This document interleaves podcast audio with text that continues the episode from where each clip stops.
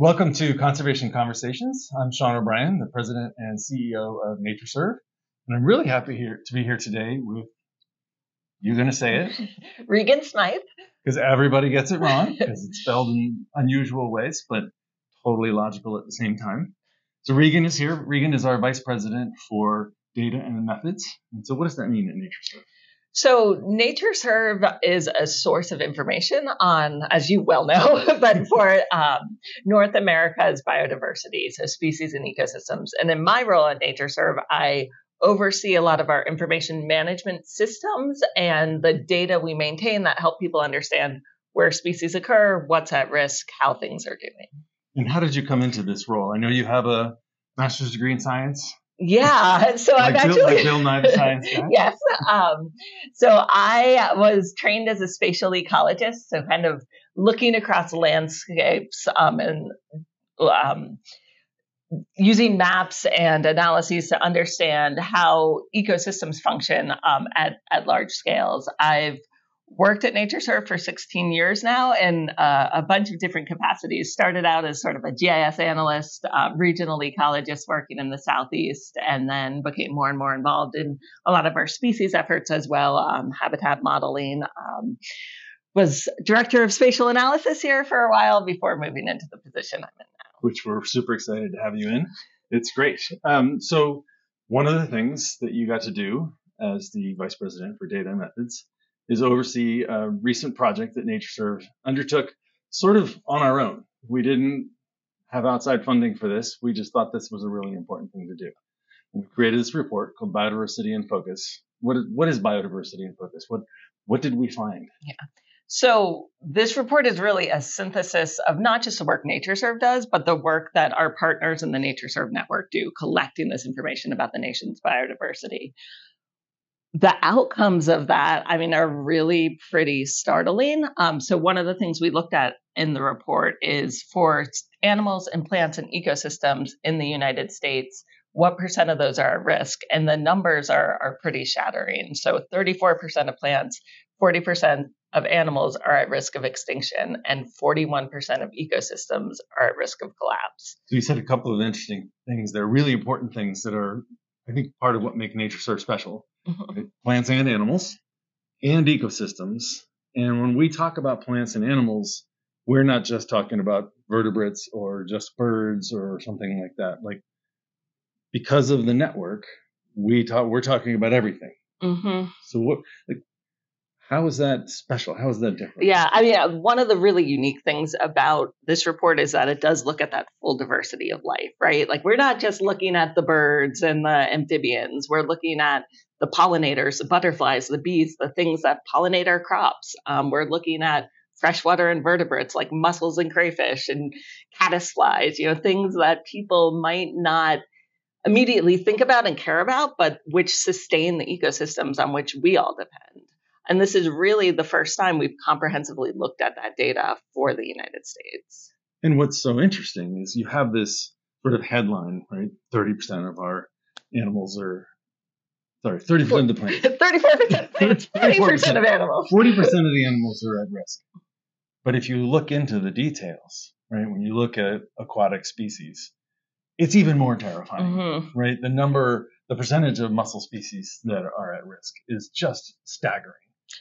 Yes, and that's one of the the well, not neat things about the report because I don't think it's good news, but being able to drill down and ask, you know, what's the the overall statistic on how biodiversity is doing, but the knowledge beneath that, the knowing that freshwater mussels are particularly imperiled, knowing that those are the species that have this important role providing ecosystem services and cleaning our waters and streams, we now have the information that kind of helps us know where our conservation dollars should be going.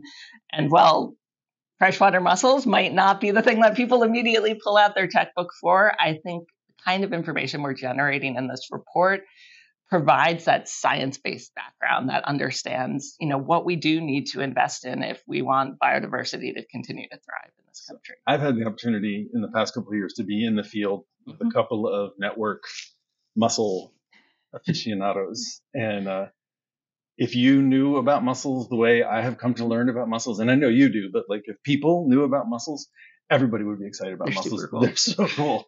The stuff that they do is just mind blowing. They like Um, go on the, the lungs of fish and you know get transported around rivers as like a propagate And they make somewhere new. lures and everything. They're It's super cool. just astonishing. So let that be, you know, Yes. a call to action. Go online and start looking up uh, freshwater mussels because you will you will learn a lot. Um, so this uh, you brought up another thing where you said it's it's a neat thing, and like I find myself saying I'm excited to talk about this, but in fact we're talking about some of the most scary information that any of us are going to deal with because we're talking about the viability of our biosphere. And so as a science communications issue, the challenge of like, how do we talk about it is very, uh, I find it very hard because I want to say, I'm excited to show you this, but I am terrified to show you this at the same time. And so, um, I just want to recognize that, that we're sort of having a, uh, a lighthearted conversation in a way, but you and I both know that really what we're talking about with 41% of ecosystems in danger of collapse, like collapsing ecosystems. Come on. yeah.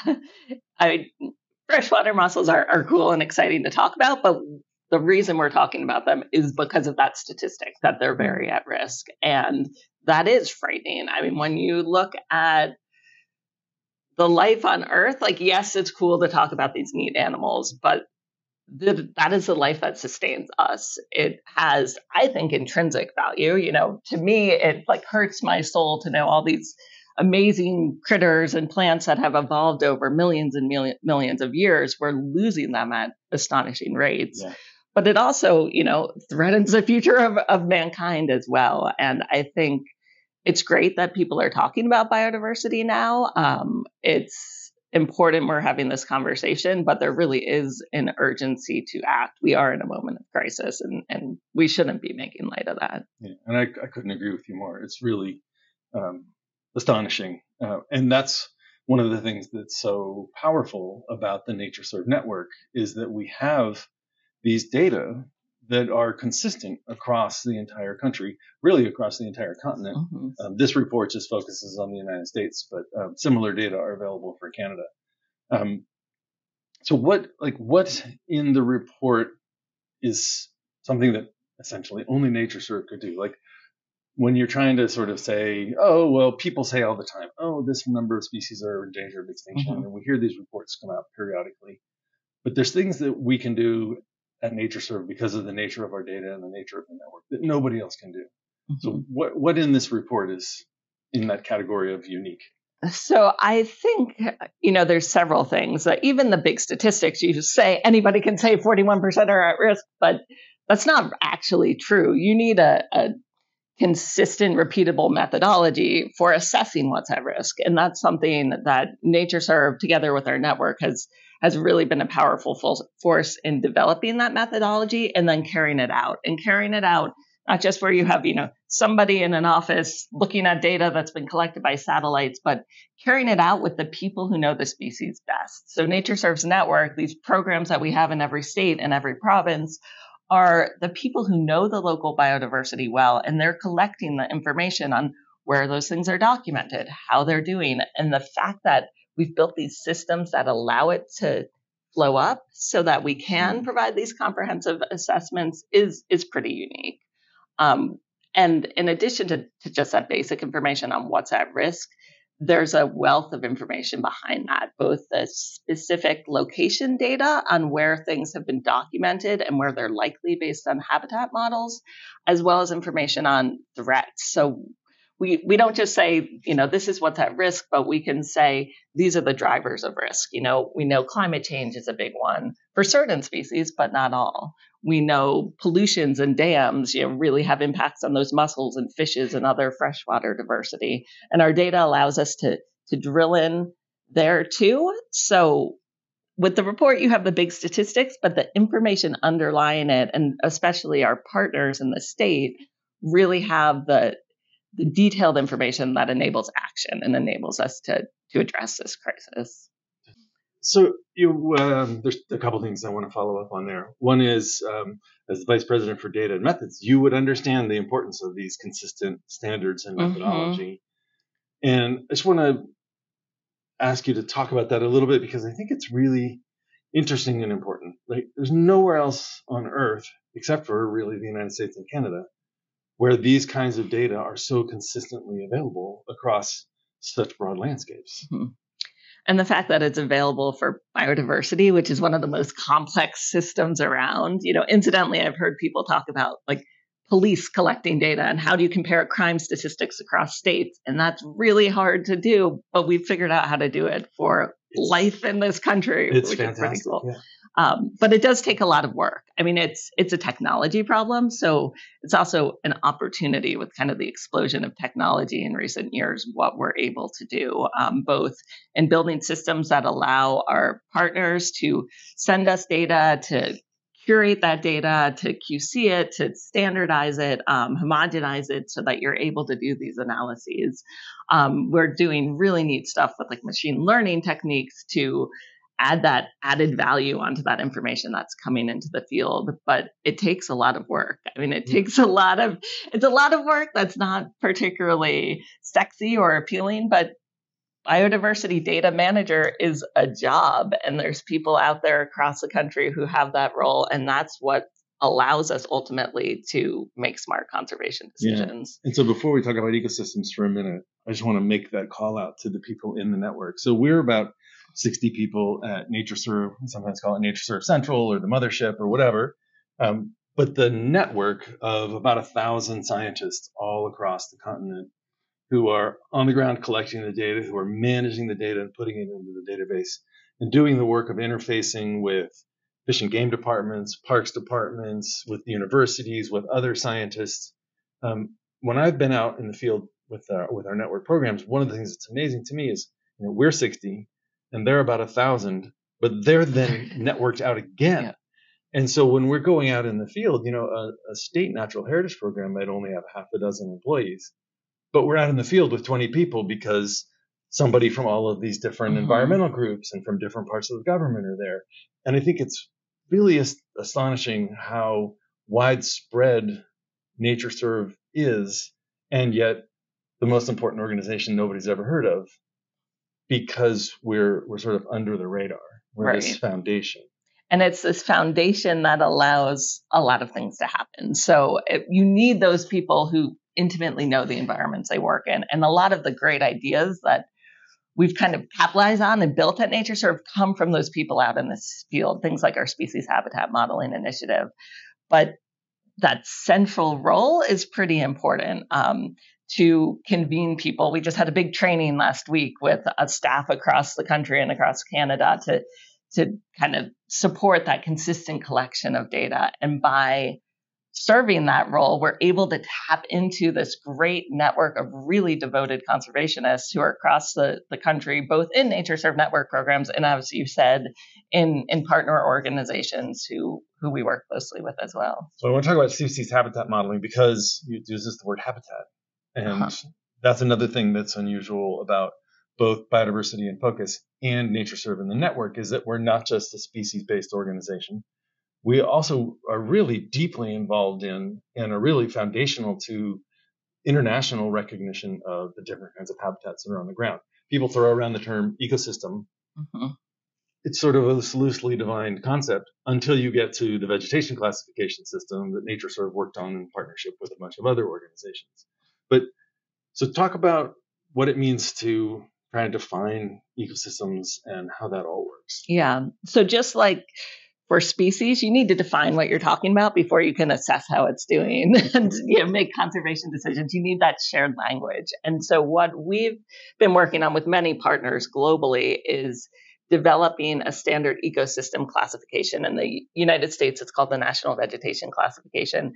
And that provides the kind of the it allows us define to define the elements so that we can ask how protected is a particular ecosystem type? You know what how is it doing? Um, where should we be acting? To do any of that you first need that common language of, of what are we what are we talking about? What are we trying to conserve? And that's a really important role that NatureServe fills. Um, and it's the only reason we can say that 41%. Exactly. so getting back to the report, um, you know, we looked across those ecosystems in the United States for, if you want to get technical, something called the National Vegetation Classification Group. Um, so those are things like you know, particular types of longleaf t- pine forests um, and looked at the conservation status of those. So evaluated how big is the extent, how protected is it, what are the threats to this particular type, and using that consistent methodology, kind of came up with this figure that 41% of those ecosystems are at risk. And then we went a step further and looked at the protection status of each of those, mm-hmm. right? So to ask, okay, it might be at risk, but if it's all protected, you know, maybe it's okay versus if it's not protected, we really have a problem. And what we saw there was by and large for both species and ecosystems, we're not we're not hitting the levels of protection that we really need to continue to sustain this diversity of right. Life. So we're talking globally about 30 by 30, which is protecting mm-hmm. 30% of the land and water by 2030. In the United States, we call this America the Beautiful. In biodiversity in focus, we took what's already protected according to the USGS database, which mm-hmm. Um, is not 100% complete, but it is the best, right. you know, most standard best available data yeah. we have. Um, and we overlaid that on the data that we have about imperiled species, but also the data we have from modeling of mm-hmm. imperiled species to develop what we call areas of unprotected biodiversity importance. Mm-hmm. And we have a map of that in the report, which I encourage everybody to go take a look at. It's quite fascinating. Yeah. But why is it important? Like, what can we do with it? Yeah. So that that map. So what we did there is we took for all those species that are at risk, um, well, or imperiled, the the most at risk species. We use the data that our network collects to build habitat models to say, okay, where in the landscape are you likely to have habitat for those species? We stacked them up and we assessed, you know, how big is the range size? Is it something that's only found in one spot? And then also how protected is that species?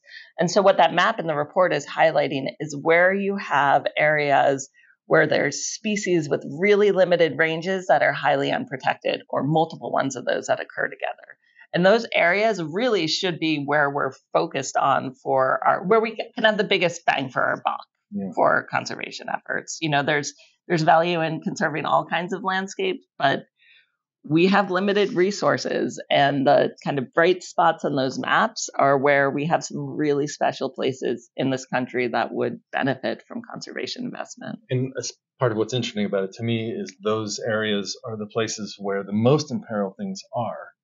And so there's lots of areas that would be great to protect. Mm-hmm. But that sort of bigger scale conservation might miss some of the most imperiled species. And so if we're worried about extinction and we're worried about maintaining that genetic diversity on the landscape and just sort of the intactness of ecosystems, we need to look at some of these species with the narrow ranges and pay attention to the really imperiled species. And so I think it's quite amazing. Um, so what's, you know, what's your big takeaway from this report? And attaching to that, um, I often get asked because I work in an organization that talks a lot about extinction. Um, like, how do you maintain optimism? Like, why do, why are you hopeful for the mm-hmm. future? I mean, I, I think you need to be an optimistic person to work in this field. Um, you know, the the challenges are great, and I think that's one of the things that the report really points out. But if you look at you know, the first tables we have where we show the percent at risk by for plants and animals and ecosystems.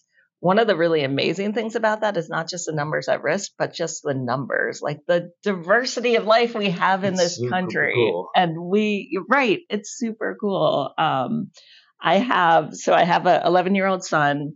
Yesterday was President's Day. It was weirdly warm. They were at, in DC. It was in the 60s or something yeah, the other day out from school. He had a friend over from school, so they they went outside and they were poking around in the woods and came back all excited that they'd found this big mass of frog eggs. And the the friend who was visiting he was like, "Yeah, I could poke them with my finger and feel the life inside it moving around." And that like the resilience of life, even in these kind of urban environments. Mm-hmm. I mean, it gives me hope. Um, the challenges are great. You know, it's going to be 28 degrees later in the week, and chances are that particular little bit of life yeah.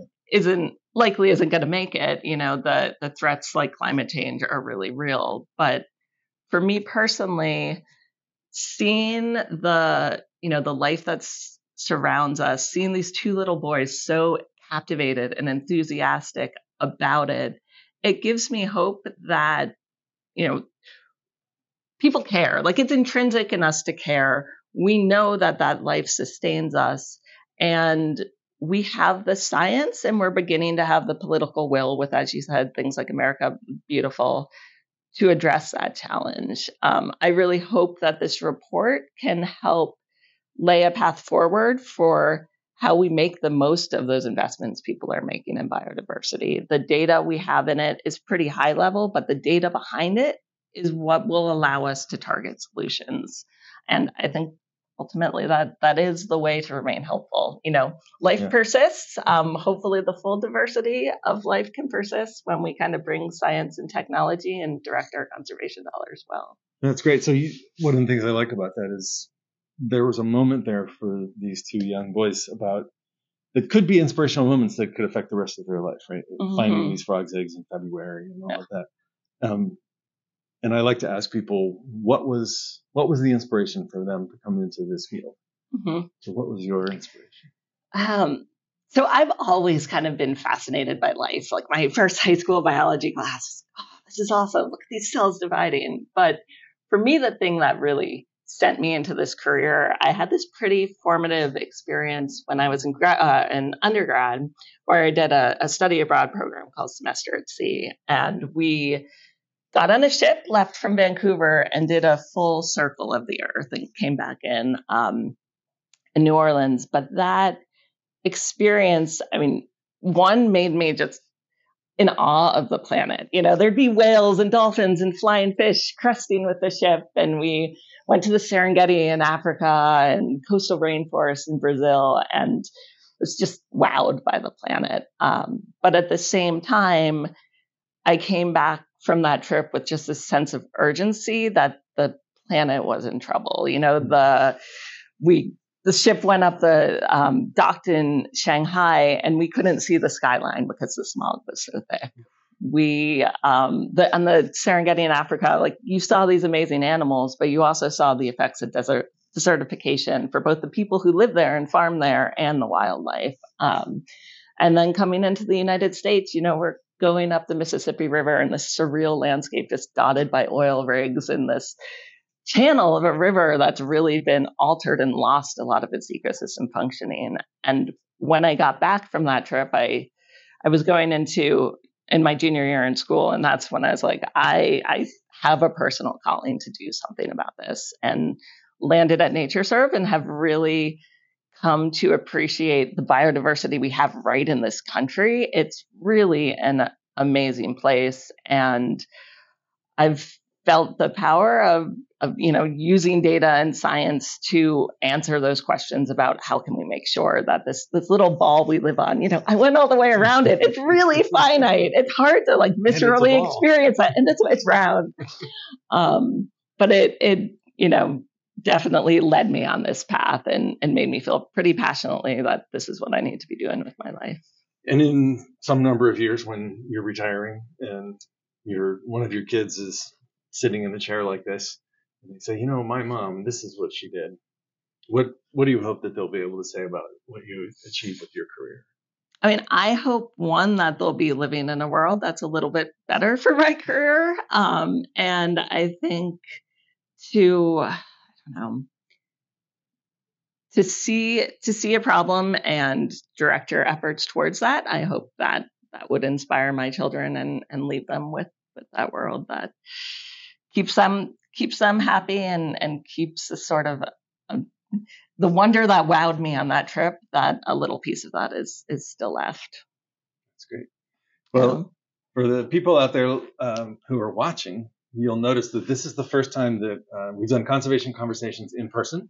All of the other ones have been recorded over Zoom. This is a great uh, opportunity, both because of uh, where we are in the world in terms of people feeling safe being in personal spaces with other people, but also because I have this awesome colleague here, and uh, Regan lives in the area, so we're able to do this in person. This is not the first time we've had a NatureServe person on the program, but I hope that you see with Regan here that why it's so exciting to be at NatureServe because there's so many amazing and dedicated and passionate people trying to help reduce the impacts of the sixth extinction. So thank you for being here on the show and thank you for all that you do. Thanks very much, Son. Wouldn't work anywhere else. Excellent. So thanks for uh, joining us for Conservation Conversations. Uh, we look forward to seeing you again next month. Uh, in the meantime, please uh, go to our website at natureserve.org if you go to the website on the main page, you can find a link to the Biodiversity in Focus report, or you can go to natureserve.org slash BIF for Biodiversity in Focus to see uh, the report and download a copy of it. And you can also support NatureServe through uh, charitable donations on our website. And you can uh, rate conservation conversations on your favorite podcast platform. Those ratings do make a difference in terms of making this visible to other uh, listeners. So thanks for listening, and we look forward to seeing you again soon.